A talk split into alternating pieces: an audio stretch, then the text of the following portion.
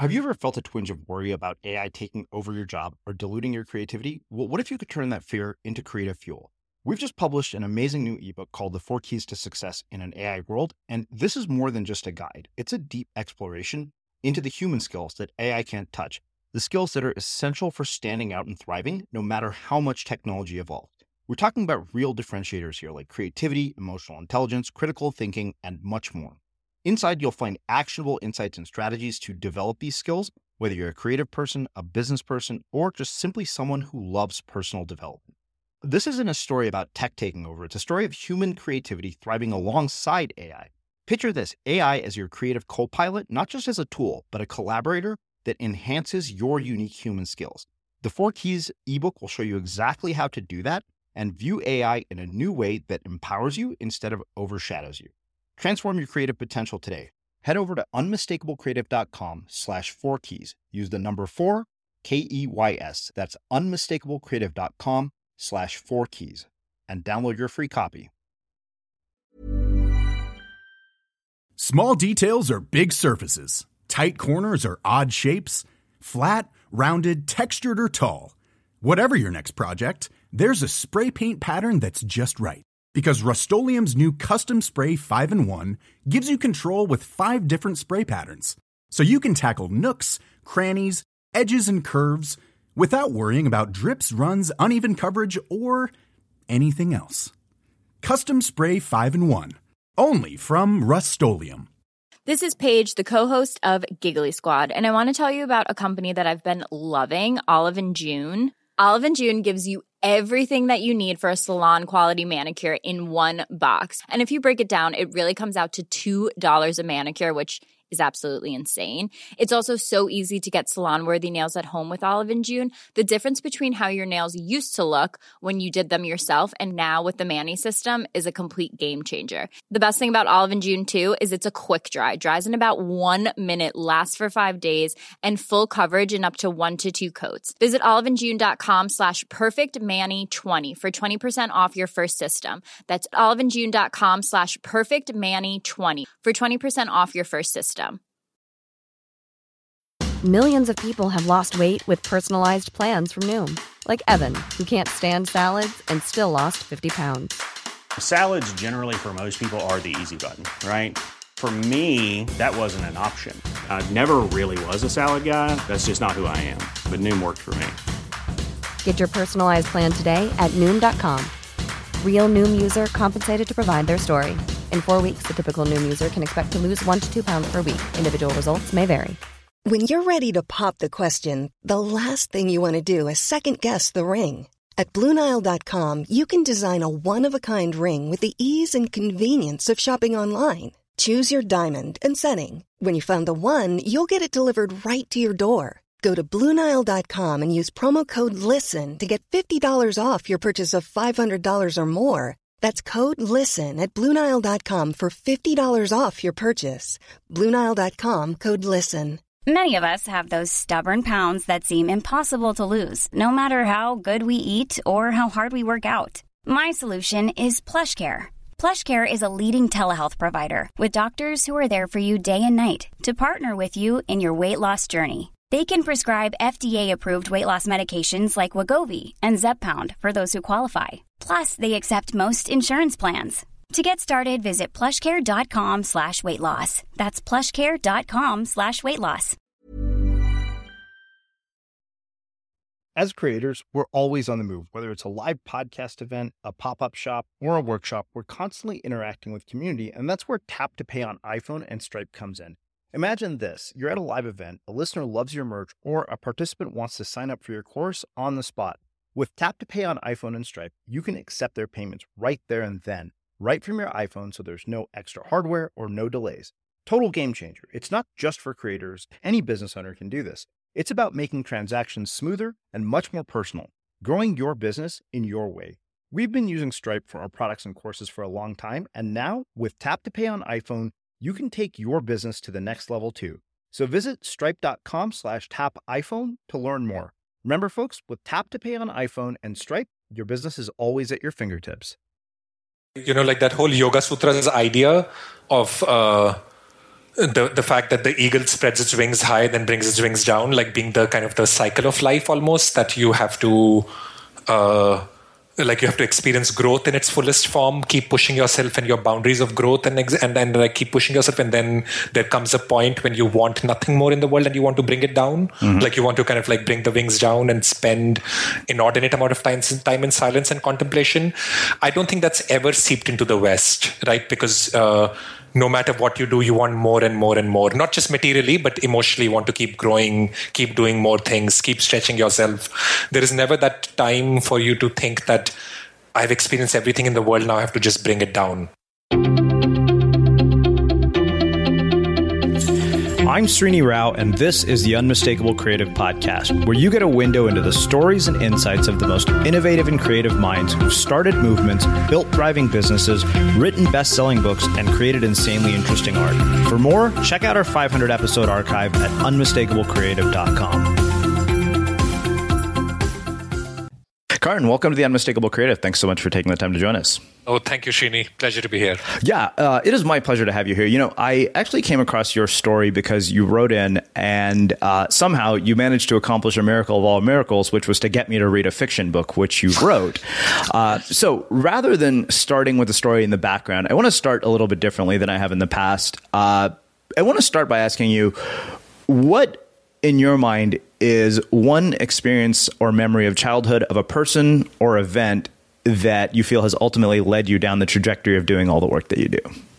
Oh, it's a good question. So, so I it, maybe it's one I- image or it's more like a collage mm-hmm. that I grew. I grew up in the Himalayas in India in a place called Shimla, and Shimla was like is right at the foothills of the Himalayas in the north of India, and a lot of the experiences growing up didn't make a, a lot of sense because, um, uh, for instance, at a, at a, very regular level, we would see a lot of people, uh, lawyers, doctors, engineers, Indian as well as outside from the West, come and live near the village in ashrams and caves and stuff. And they would actually do that. And uh, and at that point, I, I could we could never understand their motives, you know, growing up. But I think like what's happened with me over a course of 30 years or so after I've come out of uh, after I went away from our town where I grew up was uh, I think those images meant something because I ended up doing kind of something similar, not just in the sabbatical, but over a period of time, I've always been pulled to this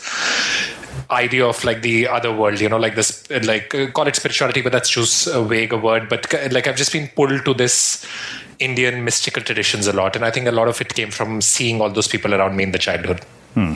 Yeah. What has been the impact on uh, your relationships with other people uh, as a byproduct of sort of growing up in what uh, sounds very much like a small town environment in India when most of India, based on what we see, is just overcrowding and craziness? Yeah, and we I grew up in a very idyllic kind of a town, or at least at that time. Now it, that also has like expanded a lot, so it's become more commercial. But at that time, it was pretty uh, so, so, I think for a long time, it's almost the opposite effect happened. Uh, I grew up with a very tight sense of community mm-hmm. because the small town had everybody knew everybody. I had 30 or 40 relatives who lived there, as you can imagine in an Indian family. But also the family was even more, uh, the, the community was even more tight knit. Mm-hmm. So I think for a long period of time, I just didn't understand this concept of individual space and individual accomplishment. So uh, my coming to the US uh, for the first time was the first time I had enough space in my life to even think about all of those things. So I think so. I think in a way,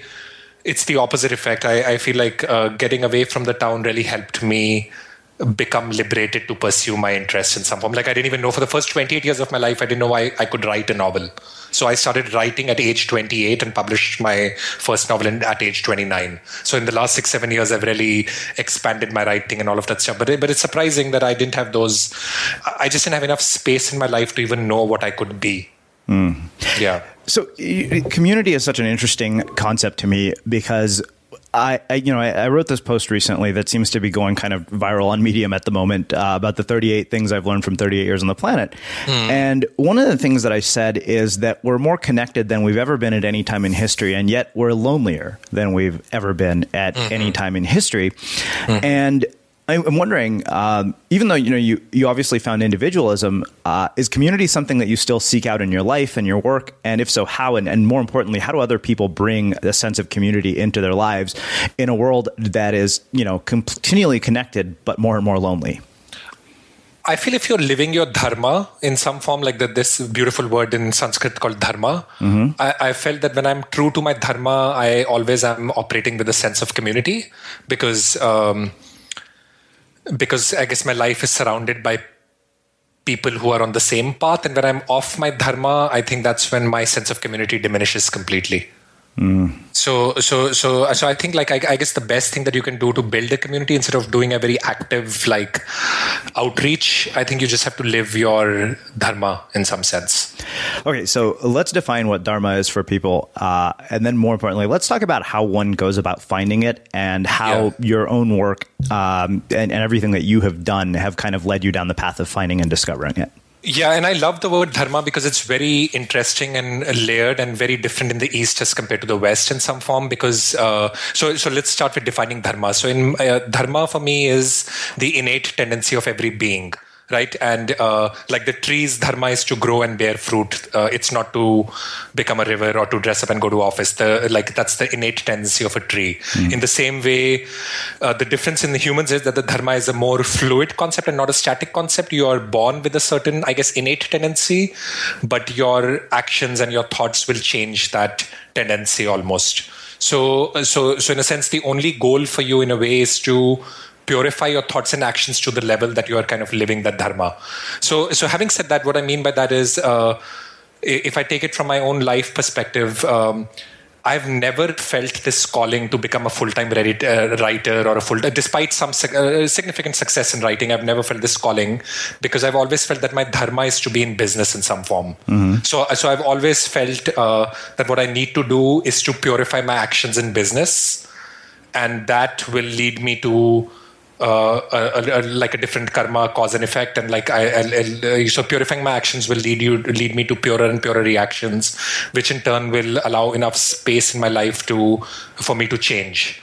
Right? Mm. so in a sense what i've seen with myself is that 8 years ago when i first started writing i'd never written a novel before. I wrote with some purity and i've seen that this creative side has deepened and deepened and the business side has like lessened a little bit. So i so so what i feel is that like uh, like unlike the us act of becoming all the time that you always go in this quest of wanting to become something mm-hmm. so you you go from quitting your job as a lawyer to becoming a yoga teacher for instance there's just too much act of like dramatic reinventions and becoming i almost feel that you have to let your purpose come to you by purifying where you are and acting in line with your tendency where you are mm. So, so it's almost the like the, you don't have to become with that aggression. You just have to be and be pure in what you're doing, and that opens up things. You know. Yeah, I guess the, the question for me is, yeah. uh, you know, I think from, from reading the book, and we'll talk about the book in more detail, it seems that there's this very Western tendency to seek out uh, right. what Eastern mysticism provides, right? Like we, we think that to find enlightenment, we have to go and you know meditate at ashrams in India. And uh, I think you know one of the more interesting things was I, you almost subtly poked fun at all the sort of you know yeah. foreigners who come there for this spiritual thing with their crystals yes. and candles and these hippies. Uh, yeah. And yet, you know, we, we, live in a world that perpetuates a lot of that yeah. sort of mantra. So I, I guess, you know, I am wondering how in our day to day lives we find that sense of purity that you're talking about, um, how we bring it about in our day to day actions and the way we live on a day to day basis without having to spend you know all this time at an ashram in India. Yeah, no, that's true, and I think that's where like, uh, uh but what what happens in the West is like uh, that's this famous saying that like the robes don't make a monk. I think what happens is that when here people wear the robes too quickly, so the moment they start meditating and uh, doing a little bit of yoga, they want to wear the robes of the monk and like start to become a part of this lifestyle and start talking about vibrations and this and that but that's not very authentic. Mm-hmm. so i think what you have to in my opinion do is use all these practices to be where you are in a better way right? So i like i like so the moment you start learning yoga and meditation you don't have to quit to become a teacher or to uh, or to like you know go into a very very radical self re- reinvention process. You just have to be just a little bit better. You become a little better every day on your own. Mm-hmm So I so I think the like like the yoga thought of the chittavritti nirodha, this idea that your goal is really to stop the fluctuations of the thought waves wherever you are. I think that's the power of what you have to do really. Mm-hmm. So if you like uh, you know use these practices to be a little silent in what you do, and that leads to I guess that leads to the space that opens up new paths versus you having to seek out new paths. Mm-hmm. So you know, I, I, think that to me, you're this sort of walking contradiction uh, and, a, and a, a, really bizarre paradox because you grow up in an Indian community, but you have this very sort of spiritual, creative side and artistic side, and yet you work as an executive. So, a couple of questions come from that. Um, one is, is you know, what your parents were like. Um, and what the impact that they've had on you has been. Uh, and the other is something that I think is on my mind because uh, our friend Mayi Carlos talked about it. She talked about how certain cultures, especially in the Panamanian culture, they have sort of unwritten cultural dogmas. And of course, Indians have, you know, literally probably they could fill, you know, the Library of Congress with unwritten cultural dogmas. Yes. Uh, and I'm wondering how you resolve the tension between those two things my when I grew up, my parents were as Indian as they get. My mother was a school teacher. My dad was in the army, and they were very uh, like. And I think it wasn't a, as much a cultural aspect as much as an economic environment. We were all trained, as you would well know, to become either doctors or engineers, right? Yeah. Like that was the only two paradigms, and you quickly knew uh, whether you would become an, a doctor or not, right? Because you would know immediately. And if you didn't, and, and like eighty percent of the people knew that they wouldn't be doctors, you you were very single mindedly focused on becoming an engineer. So I think for the first, I guess, 21, 22 years of my life, I didn't think at all. So mm-hmm. I had no independent thought at all on who I wanted to be. I was just following the path laid out for me, mm-hmm. which was to kind of get into engineering college, get into business school, and then become an engineer. And I like, it sounds very draconian as I speak now. But in some form or the other, I felt that there was some merit in the system in which you are not almost al- either allowed to or you don't have the space to make very dramatic decisions when your mind is not mature enough almost. So i think in the us what i've seen is that people have too much of a burden at age 16 to figure out what they want to do and that's why they like you know sometimes don't make the best decisions. And in, in, in i think there's some merit in the system which we ended up with right? So i uh, so i grew up in a very conventional household with a very conventional kind of way of thinking and uh, and became an engineer and then went to business school and started working in corporations. And and then I like uh, then I eventually did follow my creative instincts and stuff, but um, yeah, but but it's never been like uh, uh, it's been a very gradual shift almost, mm. you know. Like I've moved from corporations to doing this, but I've also I've always retained my job for many reasons. One is I, I, actually express my dharma through it. I truly feel that I'm I'm meant to be in business and corporate, so I feel nothing against it. Mm-hmm. And then I think more importantly, what I felt is that when I not tying my passion to money has been the best decisions I've ever ever made. Mm. Like I've I've almost like very singularly and very thoughtfully, not due to any pressure. Also, the the more specific example here is that in 2012 or 2013 was it uh, that I uh, it, it, was the same month that my second novel was optioned into a Hollywood film with very go- with a very significant deal mm-hmm. in the same month as I got a worldwide book deal for this third novel so I think it all happened within the same month where there was this window where almost everybody was telling me the opposite which is this is your time to I guess pursue your passion and become a writer and I've never and even then I decided not to yeah. because I've always felt it it's been very liberating for me to answer my deepest questions through my writing and never write for um, like for ever thinking about my niche, my industry, my audience, my platform. I've never thought of those things. Mm-hmm. And in a sense, I think that's been almost the success of my writing because, it, eh, like, the first two novels ended up doing very well in India because they captured a zeitgeist of a time, you know? Mm-hmm. Uh, because I was writing from a very deep sense of answering my own questions that always resonated with a lot of people and and so anyway so that choice has been very deliberate and i've never and i don't think i'm going to change that unless my dharma changes almost by its own accord you know? Mm. yeah. What are the deepest questions that you were seeking answers to through your writing surprising it's changed a lot. So i in the third novel which you've just read or my first yeah. international novel i think you like those questions were the deepest questions that a human poses right? Why was the world created? What is the nature of the creating energy? Why is there so much injustice and suffering in the world? I had these questions because like a i've always had these questions but my mother like had a very like dramatic and drastic decline with cancer in a very physical way mm-hmm. over a short period of time and i think all these questions just surfaced up like in a very urgent way so so so I think answering these questions became very important to me with I guess the third novel. But I, I, but in my early novels also I've like raised like the second one which did very well in India. The reason it did well in almost was because I was raising the question of what does success mean in the world, um, and my answer was atypical for the Indian conditioning, and I think that kind of like had a lot of resonance with. Um, with, with, with I guess the youth going through a, in a in a very seismic shift happening in society at that point, so so yeah so i think they've all answered questions that have been very important in my life at that point in time hmm.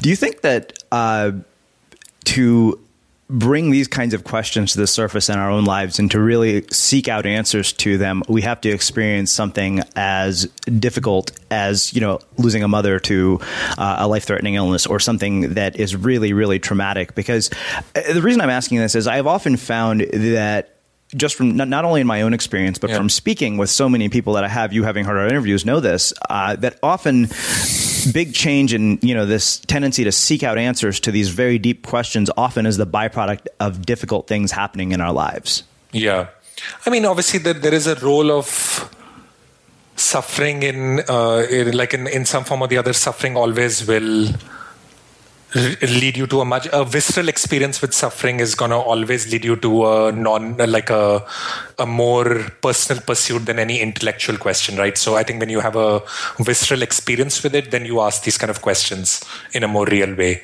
so that happens. But personally, Srini, I'm a little bit on a this 414 model that I kind of define, which is I work for four years and then take a year off and then work for four years, take a year off. So I've done that over the last decade or so, and I've done three cycles of it. Mm-hmm. And and I think I'm I'm almost consciously allowing myself this space. I'm building in this space to contemplate almost. Yeah. So it's not like I work and write. I almost work in a very goal driven way in the four years that I'm working, and then I take a year off to I guess just be completely consciously goal goalless. Um, uh, just live in kind of very physical austerity, not read a lot, not have this constant hankering to become better, to grow. Mm. I'm just kind of constantly, I'm letting be in order to like allow that space for contemplation, if you will. What have been the byproducts of those years off uh, in terms of how you've seen the world differently uh, before and after those experiences? So many different things have happened in these years. So I've done it three times, one or two. The first one was not deliberate. This not deliberate in the sense it was just a year off to travel. I didn't realize I would end up with this model. Mm-hmm. But now I think the consistent things that happen is a I make a lot of decisions out of spontaneity and intuitiveness than I ever do before uh, in the years that I'm working because in a way I'm almost very left brained and logical. That's my natural way of looking at the world. Mm-hmm. And I think in this year off, I'm almost training. I, I, I, I become very spontaneous, and I think that comes back to my life a lot like i'm very comfortable then of for instance writing a novel without any outline or trajectory at all of letting the characters tell their story stuff stuff like that would be very unnatural to my way of being so it makes me very spontaneous i I think the silence is beautiful because what happens with someone like me is that I have this constant need to become better, right? So as a result, I read a lot. I consume a lot of self-help blogs. I, I read fiction. I, I, I, read a lot of things to become better, and and like listen to podcasts or whatever. Like, but the point is that this whole year in which I'm almost not reading too much or anything at all, that silence is very fertile creatively because. Mm-hmm I, like what I've noticed with myself is that I end up uh, otherwise regurgitating a lot of ideas that I'm hearing unconsciously. While in this year, I feel that my creations are have a lot of purity to them because they come from a place of deep silence that that happens then i think the physical austerity is very important also because i think we in this year in the last year for instance my wife and i lived in an like we went from europe to india by road like you know sleeping on uh, train stations and like you know hostels and all that stuff. And then in india we lived in an ashram for four five months where we were in a just sleeping on a floor and living eh, like taking cold showers every day or whatever. Like those physical austerity becomes very liberating once again because i think all my decisions become very honest when i come back Mm. Uh, like they're very linked to what, like they're never linked to any physical convenience, if you will. You know, like I'm never thinking about material things in some form. I think it's very uh, and it's it's easy to do it intellectually. I think I emotionally get liberated in a way that I genuinely have viscerally understood that it that it, uh, all I need to be happy is a floor in an ashram and a cold shower. So I just make decisions out of more uh, like deeper places. I think in some ways. So all all these things happen for me in this year. You know. What has been the impact of the one year periods on the four year periods and the way you live your life? And, and more importantly, what can people take away from this? Um, yeah, the four-year periods, uh, and it's almost like I come back with the, it, it, the the microcosm of that is that it's the same thing in a day. Like in a in a single day, I try to try to, and now with two like toddler, uh, like a toddler and an infant, it's becoming harder and harder. But I, I tend to I try to have a like a meditation definitely i meditate in the night no matter what time i sleep. So there's a meditation practice in the night and a, a, as much of stolen moments as i can manage in the morning. The the impact of that is that it just gives you a little bit of a uh, and in the same way that one year uh, coming back to the four years at a macrocosm um, I think the biggest thing that happens is that my action reaction cycle breaks a little, mm-hmm. right? Like, so I'm not always, if there is a stimuli, I don't immediately react to it. There is a space in my automatic space in which I note that there is something happening in me that is, so if somebody is irritating me, my immediate reaction is not to get irritated, but to get this idea that I'm feeling irritated. And in this moment of I'm feeling irritated, the irritation either dissipates or reduces in intensity. In the same way, physically, I note, notice that if I'm leaning forward, or my steps are going too fast i know immediately that i'm not in the moment. So so i think those small physical cues uh, like break this action reaction cycle. And i think that space is very magical for me because mm-hmm. it allows me to i guess live life with a little bit more silence than i would otherwise cool fact a crocodile can't stick out its tongue. Also you can get health insurance for a month or just under a year in some states. United healthcare short-term insurance plans underwritten by golden rule insurance company offer flexible budget-friendly coverage for you. Learn more at uh1.com ready to pop the question the jewelers at BlueNile.com have got sparkle down to a science with beautiful lab grown diamonds worthy of your most brilliant moments. Their lab grown diamonds are independently graded and guaranteed identical to natural diamonds, and they're ready to ship to your door. Go to Bluenile.com and use promo code LISTEN to get $50 off your purchase of $500 or more. That's code LISTEN at Bluenile.com for $50 off. Bluenile.com code LISTEN. A lot can happen in three years, like a chatbot may be your new best friend. But what won't change? Needing health insurance. United Healthcare Tri Term Medical Plans, underwritten by Golden Rule Insurance Company, offer flexible, budget friendly coverage that lasts nearly three years in some states. Learn more at uh1.com. Hey, it's Paige DeSorbo from Giggly Squad. High quality fashion without the price tag? Say hello to Quince. I'm snagging high end essentials like cozy cashmere sweaters, sleek leather jackets, fine jewelry, and so much more. With Quince being 50 to 80% less than similar brands. And they partner with factories that prioritize safe, ethical, and responsible manufacturing. I love that. Luxury quality within reach. Go to quince.com slash style to get free shipping and 365 day returns on your next order. Quince.com slash style. Hey, it's Ryan Reynolds, and I'm here with Keith, co star of my upcoming film, If, only in theaters, May 17th. Do you want to tell people the big news?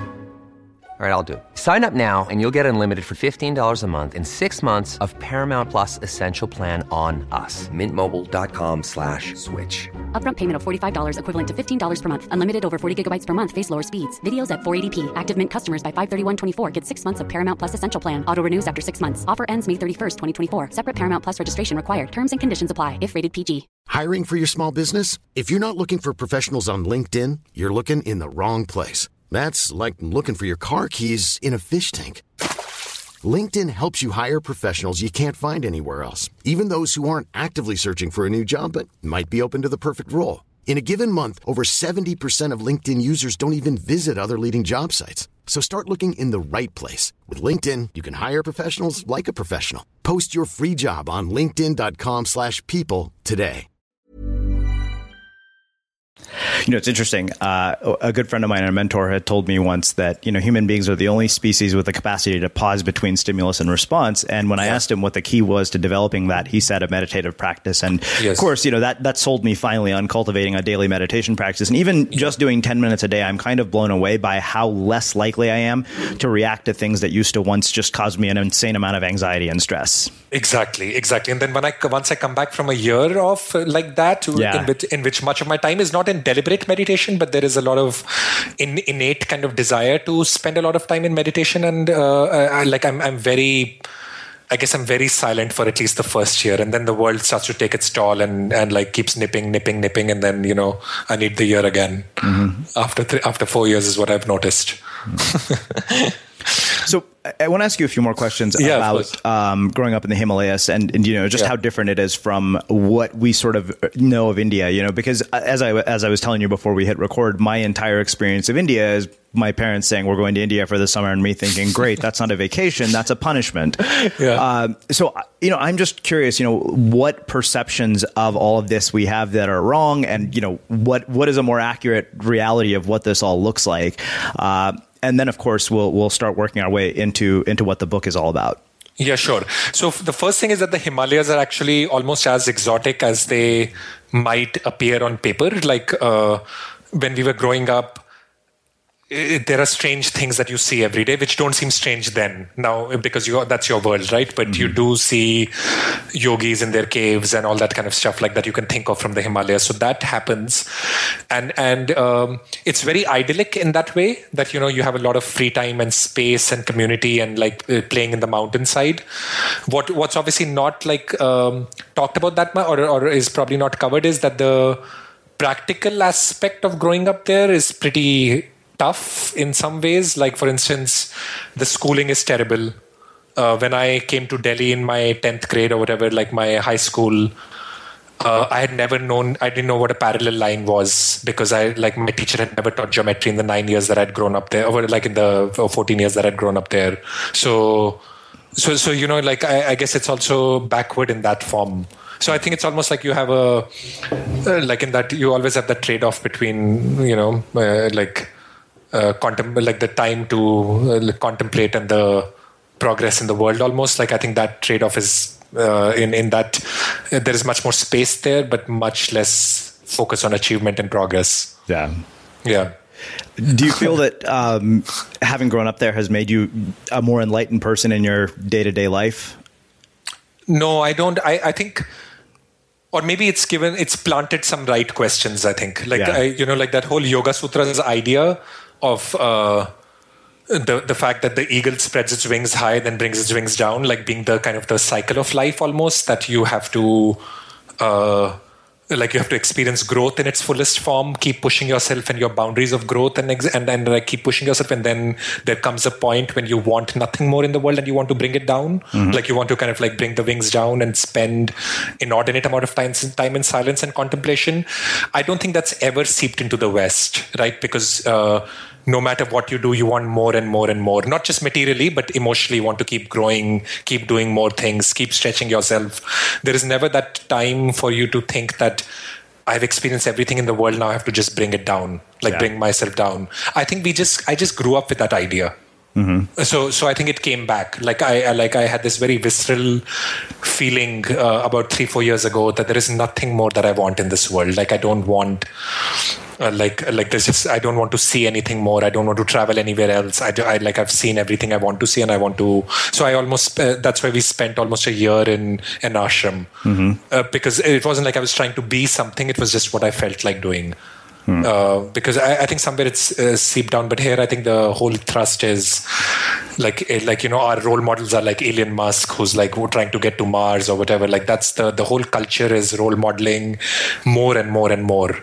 And and I think in the Yoga Sutras and stuff that I grew up in, we did believe that there was a point in which, at an individual level, you've experienced everything, and you just have to complete your journey by going within. So I think the stuff like that really has helped in some form. So it sounds to me like reaching uh, that point of fulfillment where we don't feel as if we want anything more uh, must be like the ultimate sense of freedom. Uh, at least that's what I think, just from hearing the way you describe it. And yet, Yeah. I can't fathom the concept of reaching a point. I mean, I maybe experience it for like the briefest of moments every time I drop into a wave, maybe when I surf. Yeah. Uh, but I am wondering how we bring about that sense of satisfaction and the sense that we don't need more to be okay uh, in our lives, if that makes any sense at all. It makes a lot of sense, Srini. The I, I'll, I'll, unfortunately have to take this in a little bit of a mystical direction, which is the point is that uh, when you grow up where I've grown up, um, this idea of life being a continuum of cause and effect and having many uh, like this whole cause and effect cycle karma continuing is a very seeped in part of my thinking. So so so like said another way if you're not feeling that innate tendency at this stage then you don't have to bring it on almost. Like you like you're just in this in this life you're meant to keep spreading the wings more and more and it's totally fine to do that. Mm and and I think there will be a lifetime. If unfor- like that's why I'm saying, unfortunately, it's a little bit of a mystic viewpoint, but yeah. it's very seeped into my kind of thinking because of the like in which, like for instance, I'm very comfortable right now that in this life, or at least at this phase where I'm thinking, I'm not gonna become a meditation teacher. I'm not gonna become a yogi in the Himalayas because I'm not ready for it yet. Mm-hmm. Like I still have this pull towards business and like getting my word out there and selling my novels, and I'm very the the difference is that I'm very comfortable with it like i'm comfortable that that's what my that's the nature of my evolution in this uh, life well, so, let's do this uh, yes. let's shift gears and let's start start talking about the book, but where I yeah. want to start actually is by talking about fiction writing because it's a totally different kind of writing than I'm used to doing as a nonfiction business yeah. writer. Um, so I'd love for you to talk about your creative process for you know how an idea comes to life, how you take that idea and you know bring it into the form that it becomes a book, how you build characters, all of that, which I realize is a really deep question, uh, but I, I'm just very curious about what the creative process for your work looks like. It's actually very simple for me, Srini. Like, uh, not simple, the act of doing it, but the mm. conceptualization is always, I always uh, start with that I need two pillars entertainment and meaning. Okay. And, and if my work, if I'm able to crack entertainment and meaning, I'm gonna then I just have to put in the work in order to get to the final output. So I almost start with the question of the, the meaning is very simple for me. Once again, I'm very, the question I ask myself is what is the biggest, deepest personal question that I'm struggling with? Mm-hmm. right? And and and and the novel becomes my tool to answer it. Uh, and then i like and the entertainment is what makes i think fiction special because entertainment allows you to create a, a, new world that the reader the new fictive dream that the reader enters and forgets themselves in and almost like it's a touch of divinity in a way that you completely dissolve in the story and uh, and that's why I like the concept of entertainment so much. And then I just think about what is the way I'll answer the meaning question in a completely page turning way. Mm-hmm. So so I think those are the two. So when I conceptualize this novel, for instance, Uh, the meaning question was very clear because it had been haunting me for many years that I need to answer for myself very clearly the, the like the hardest questions on the meaning of existence, the nature of creation, the nature of God. But I also knew that I didn't want to write a PhD thesis on that. So the entertainment the entertainment was I knew that I would write a journey through secret India that mm-hmm. nobody would have access to otherwise. I would create a secret world around hidden ashrams and caves and stuff. So uh, night markets and also so so I think those are the two pillars on which I create my story. Mm. Yeah. Well, I, I, do have to say, you you know, you absolutely created a hidden India, one that was completely off my radar. That's that's actually what drew me into the book because I, I, was so blown away by seeing this side of a country that I'd never seen. I'm curious uh, how much of your own life you use or uh, use a, as sort of inspiration for the material and the characters in the book because at moments I kept wondering I'm like how much of this is autobiographical? Like which parts of this are, are you know you telling you, you borrowing elements from your own life? And how do you find that balance between borrowing elements from your own life to make something inspiring and entertaining but not taking it so far that it, it basically becomes boring to the reader yeah, it's a good question. I think obviously a lot of it is uh, like the meaning, but as I said, the emotional. Yeah. Uh, every novel is emotionally autobiographical for me because I'm answering my own questions through it, right? And the entertainment part, uh, just. Um, I guess the, the, the for me the kind of the principle almost is that fiction should have its own propulsive force and like it should have its own propulsion which means that the character should be making its own choices mm-hmm. and and going along its own journey so the moment i sense myself present as an author giving a message of any kind i know that the fictive dream is going to break for my reader so so i almost just go with like the uh, que- uh, the character asking a question, borrowing heavily from my own adventures, and that's why I think this year off is so important for me because I start living a life in that year because I'm outside my comfort zone so much. Like I'm like you know sleeping in train stations and this and that. That a lot of adventure comes into my life, and almost all my novels have borrowed from that sense of adventure, Mm-hmm. and. Uh, and then like you know then i, I think i just let my characters uh, pose myself. So in a sense it's almost like if i think of my next novel I haven't, I haven't- even started writing it yet but i do know that my meaning is a lot to do with fatherhood and all that stuff that i'm asking myself on what it means to be um, a yogi in context of a family. And and i think the meaning will come from that and the entertainment will come from like uh, we live in uh, we in our next sabbatical we plan to work in an orphanage in cambodia for four years and live in spain for four four uh, sorry for four months and then live in spain learning the guitar for four months as a family and i think a lot of those experiences will lead to the i guess the adventure and the entertainment that happens in the novel yeah So it makes me raise a question about what your daily uh, creative habits look like. Are you one of these people who wakes up in the morning and writes every day? Uh, do you keep journals? Like, what, what is uh, what are your productivity systems and day to day habits look like? the productivity systems are set up for the four years to be incredibly productive and the one year to be completely unproductive almost so uh, and and that i think is the like i think that balance is the reason for a little bit of transcendence kind of slipping into the work. Because the four years that i'm working and writing if you will i'm very workmanlike. Um, it's it's down to a little bit of a science that uh, because I write after work, uh, I write three days a week, call it Monday, Wednesday, Thursday, and then I write for four hours on one weekend. So so that's kind of my like very disciplined two hours of writing on Monday, Wednesday, and Thursday, and four hours of writing on a Sunday. Mm-hmm. So so so net in a week I write ten hours or like a little bit more than ten hours, but very disciplined. I keep doing that over a period of a couple of years at least, right? Mm-hmm. But in the year that I'm off, I'm like the most indisciplined person in the world, which is I only write when I want to. Wow. And and there would be months at a stretch in the last sabbatical when I was in the Himalayas that I didn't write at all.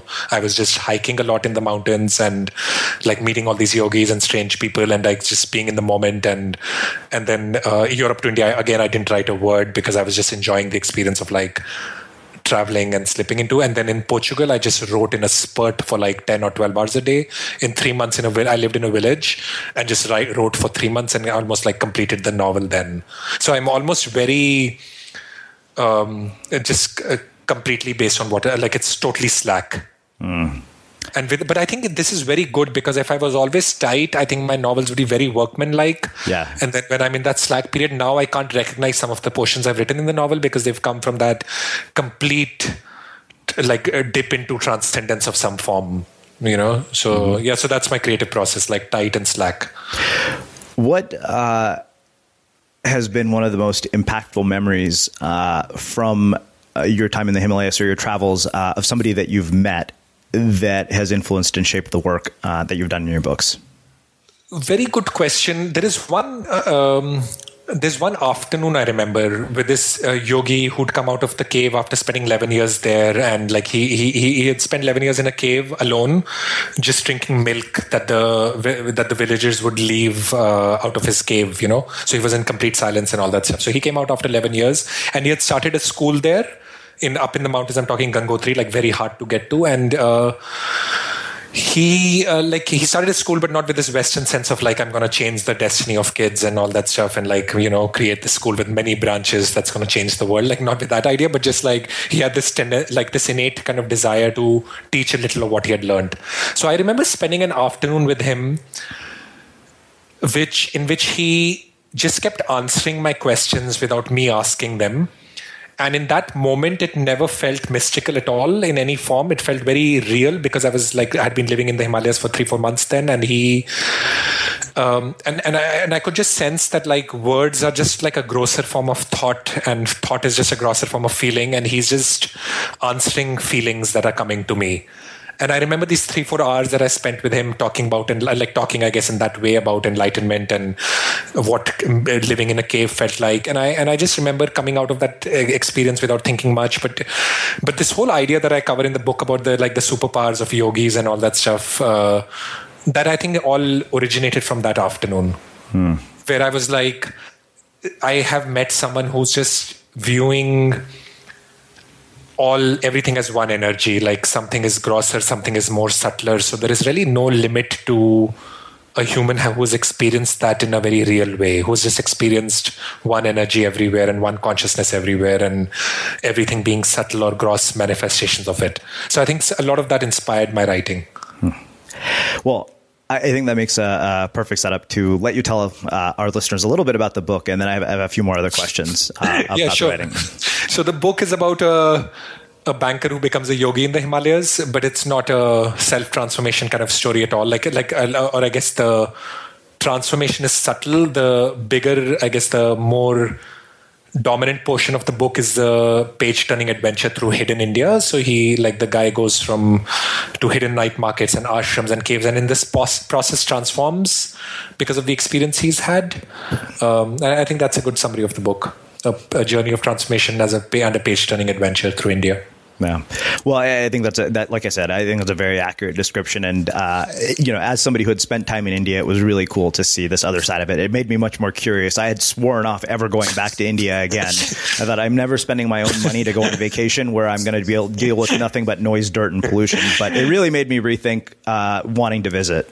Yeah, because the remoter you get in the Himalayas, the more almost purer your experience becomes. So the place that I've written about in the Himalayas is about uh, tw- like it's almost like uh, from Delhi you have to take a bus to Rishikesh, which is like a six-hour journey. From Rishikesh you have to go to Uttarkashi, which is another seven-hour journey by bus, and then you can only go hiking up six, seven hours up. So it's almost so remote to get to, mm-hmm. and yet there are people who who are living there, and they've like. Uh, I, I, guess that's why the environment is so kind of pure and off the the conventional idea that you have of India. Yeah, yeah, yeah. So, uh, I want to ask uh, a few questions that I, typically haven't asked in interviews before. Um, what have been sort of the artistic influences in your life? Like, if you could name a piece of art, whether it be a movie, you know, music, musician, or, or a book, something that has influenced and shaped the the work that you've done, uh, what would you say it is? The um, a couple of things would have shaped it in surprising influences. I would say Forrest Gump uh, surprising, and I'll tell you why. And not the not actually the movie, the book. Okay. It, it's very formative for me in some form because uh, my aunt, who was visiting from the US, left the book in India when I was visiting college or something, or coming back from college. And I remember being very transformed by reading the book in some form. And I like I just chose at that point to live a life which was full of adventure in the way Forrest's life was. And I think for the first time, and, and must be age 22, 23, I think I realized the power of a story to transform in a way that I'd never felt with a diet of like self improvement books, if you will. Mm-hmm. Like I, so I'd read a lot of like uh, things that we used to read in India that I'm like Iacocca's biography or all that kind of stuff, and none of them had really kind of truly viscerally changed me. And I remember reading Forrest Gump and feeling changed as a person. So I think almost the seed of this whole idea of entertainment and meaning, like meaning always wrapped up in a very entertaining bundle, uh, came through Forrest Gump, and that's been my writing tradition forever. Like. Uh, yeah, so and I've appreciated books like that. The White Tiger, for instance, the most recent book that I remember in which I couldn't stop turning the pages, and yet obviously it was very real about India. Mm-hmm. So again, I've I've kept I've like I've really enjoyed these uh, and I've never almost enjoyed books like, uh, and I hate to say it because I never criticize uh, books, but I like I've never been able to enjoy The Alchemist right. or Zen, Zen and the Art of Motorcycle Maintenance or Celestine Prophecy because I recognize the presence of an author in these books mm-hmm. who's trying to communicate a message to me. While when I look at books like Forrest Gump or something, there's no author. Uh, it's just the character, the white tiger or whatever. So I'm, I'm very influenced by literature in which there is no uh, inherent meaning at all, but then yet it kind of completely leaves a very deep impact on you because the story is so melts you melt into the story completely. Yeah. yeah. Wow. so yeah, nobody would have ever mentioned Forrest Gump as an influence, you know, but it's a very enduring influence. It almost makes me want to read the book now. yeah, yeah, yeah. Well, this has been awesome. Uh, just, I mean, you're full of so many nuggets and, and just pearls of wisdom. I, I like interviews like this because there's really no map, and we're left with a lot more questions than we are answers at the end of something like this. Yeah, yeah, because I think I'm in the like, yeah, because I think I don't have a fixed end state of uh, standing on a pedestal and giving advice of it like you know in the sense i haven't become like it's a process of becoming in a way mm. yeah. well speaking of questions, I have one last one Yeah, of for course. you, which I'm, I'm sure you've heard me ask since you've listened Yes. to our interviews. Um, what do you think it is that makes somebody or something unmistakable? I was thinking about that, Srini. I think that what makes something very uh, like uh, it's the concept of dharma again. When I see somebody living their dharma well, which is acting in line with their innate tendency, uh, I think that makes them really, um, you know, inspirational for me because, uh, as I said, for me, Elon Musk is equally inspiring as this yogi who had spent 11 years in a cave and was teaching six school students in a village a little bit, uh, a little bit after their school. Because he was just like, I could see the purity of someone living in accordance with their tendency and not trying to be someone else.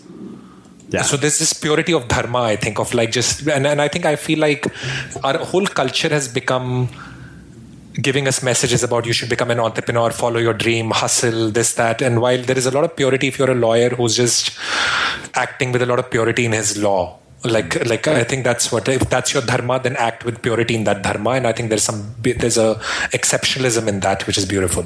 Hmm. Yeah. Well, this has been phenomenal, and you know, I for for everybody listening, I can't recommend this book highly enough. I mean, I don't read fiction books, and I read it cover to cover in like three days. I couldn't put it down. So uh, I really, really appreciate you taking the time to join us and uh, share your story and insights with our listeners. Oh, Srini, it was a real pleasure. Thank you for having me. Yeah, awesome. Yeah. And for everybody listening, we will wrap the show with that. Thank you for listening to this episode of the Unmistakable Creative Podcast. While you were listening, were there any moments you found fascinating, inspiring, instructive, maybe even heartwarming? Can you think of anyone, a friend or a family member who would appreciate this moment? If so, take a second and share today's episode with that one person because good ideas and messages are meant to be shared. Mom deserves the best, and there's no better place to shop for Mother's Day than Whole Foods Market. They're your destination for unbeatable savings, from premium gifts to show-stopping flowers and irresistible desserts. Start by saving 33% with Prime on all body care and candles. Then get a 15-stem bunch of tulips for just $9.99 each with Prime. Round out Mom's menu with festive rosé, irresistible berry chantilly cake, and more special treats. Come celebrate Mother's Day at Whole Foods Market. Hi, I'm Daniel, founder of Pretty Litter. Did you know cats tend to hide symptoms of sickness and pain? I learned this the hard way after losing my cat, Gingy. So I created Pretty Litter, a health monitoring litter that helps detect early signs of illness by changing colors, saving you money and potentially your cat's life. Pretty Litter is veterinarian developed, and it's the easiest way to keep tabs on your fur baby's health right at home. Go to prettylitter.com and use code ACAST for 20% off your first order and a free cat toy. Terms and conditions apply. See site for details. Hold up. What was that? Boring. No flavor. That was as bad as those leftovers you ate all week. Keke Palmer here, and it's time to say hello to something fresh and guilt-free. Hello Fresh. Jazz up dinner with pecan-crusted chicken or garlic butter shrimp scampi. Now that's music to my mouth. Hello Fresh. Let's get this dinner party started. Discover all the delicious possibilities at hellofresh.com. Even when we're on a budget, we still deserve nice things. Quince is a place to scoop up stunning high-end goods for 50 to 80% less than similar brands. They have buttery soft cashmere sweaters starting at $50, luxurious Italian leather bags, and so much more. Plus, Quince only works with factories that use safe, ethical, and responsible manufacturing. Get the high-end goods you'll love without the high price tag with Quince. Go to quince.com slash style for free shipping and 365-day returns. Mom deserves the best, and there's no better place to shop for Mother's Day than Whole Foods Market. They're your destination for unbeatable savings, from premium gifts to show-stopping flowers and irresistible desserts. Start by saving 33% with Prime on all body care and candles. Then get a 15-stem bunch of tulips for just $9.99 each with Prime. Round out Mom's menu with festive rosé, irresistible berry chantilly cake, and more special treats. Come celebrate Mother's Day at Whole Foods Market. Imagine the softest sheets you've ever felt. Now imagine them getting even softer over time. That's what you'll feel with Boll and Branch's organic cotton sheets. In a recent customer survey, 96% replied that Boll and Branch sheets get softer with every wash. Start getting your best night's sleep in these sheets that get softer and softer for years to come. Try their sheets with a 30-night guarantee. Plus, get 15% off your first order at bollandbranch.com. Code BUTTERY. Exclusions apply. See site for details. Have you ever felt a twinge of worry about AI taking over your job or diluting your creativity? Well, what if you could turn that fear into creative fuel? We've just published an amazing new ebook called The Four Keys to Success in an AI World. And this is more than just a guide, it's a deep exploration into the human skills that AI can't touch, the skills that are essential for standing out and thriving, no matter how much technology evolves. We're talking about real differentiators here like creativity, emotional intelligence, critical thinking, and much more. Inside, you'll find actionable insights and strategies to develop these skills, whether you're a creative person, a business person, or just simply someone who loves personal development. This isn't a story about tech taking over, it's a story of human creativity thriving alongside AI. Picture this AI as your creative co pilot, not just as a tool, but a collaborator that enhances your unique human skills. The Four Keys ebook will show you exactly how to do that and view AI in a new way that empowers you instead of overshadows you. Transform your creative potential today. Head over to unmistakablecreative.com slash four keys. Use the number four, K E Y S. That's unmistakablecreative.com slash four keys and download your free copy.